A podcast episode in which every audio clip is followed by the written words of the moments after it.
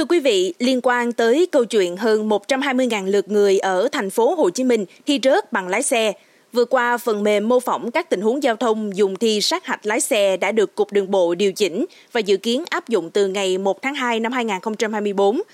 Trong khi chờ xem phần mềm này sau khi điều chỉnh có đánh đố người thi hay không, ở số podcast này, mời quý thính giả cùng Minh Anh tìm hiểu xem các nước khác họ tổ chức sát hạch lái xe ra sao quý vị nhé.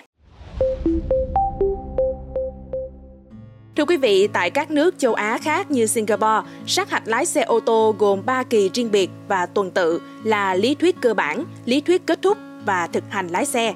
Trong đó, đạt lý thuyết cơ bản mới được đăng ký học thực hành lái xe, đạt lý thuyết kết thúc và hoàn thành 5 bài học mô phỏng trên cabin điện tử mới được đăng ký sát hạch thực hành lái xe. Trong khi đó, tại Nhật Bản, người thi lái xe có hai lựa chọn. Thứ nhất là theo học tại một trường dạy lái xe được công nhận. Những người tốt nghiệp từ các trường này chỉ cần phải sát hạch lý thuyết để được cấp giấy phép lái xe. Hoặc lựa chọn thứ hai là theo học tại trường dạy lái xe không được công nhận hay học thông qua các cách thức khác trong trường hợp này thì người học lái xe phải tham gia sát hạch cả thực hành và lý thuyết.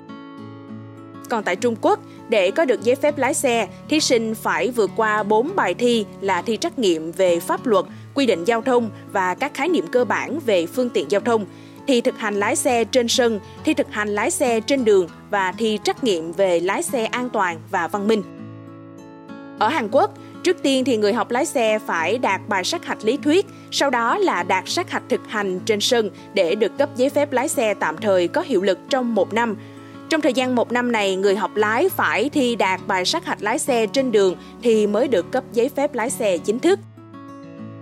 Và thưa quý vị, còn đối với các nước châu Âu thì hầu hết đều chỉ có hai bài sát hạch lái xe, lý thuyết trước, thực hành sau, theo tiêu chuẩn tối thiểu của EU. Trừ nước Anh, các nước châu Mỹ cũng tương tự. Tại Anh, để có giấy phép lái xe phải lần lượt đạt 3 bài sát hạch là trắc nghiệm lý thuyết, nhận thức mối nguy hay còn gọi là Hazard Perception Test, viết tắt là HPT và thực hành lái xe.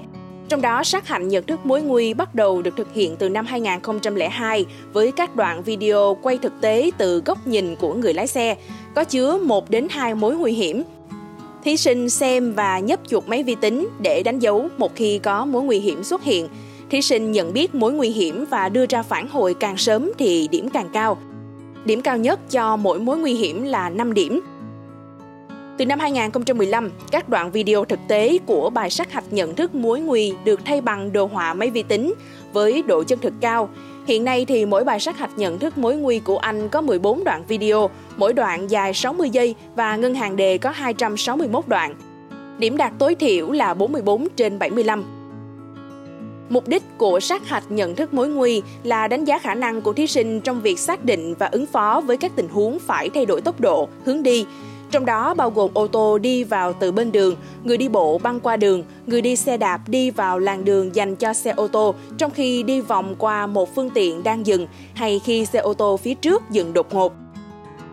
Tương tự với Anh, Úc cũng có sát hạch nhận thức mối nguy nhưng vẫn dùng các đoạn video quay thực tế có một số tình huống nếu bấm chuột để xe đang dừng đi tiếp thì sẽ sai.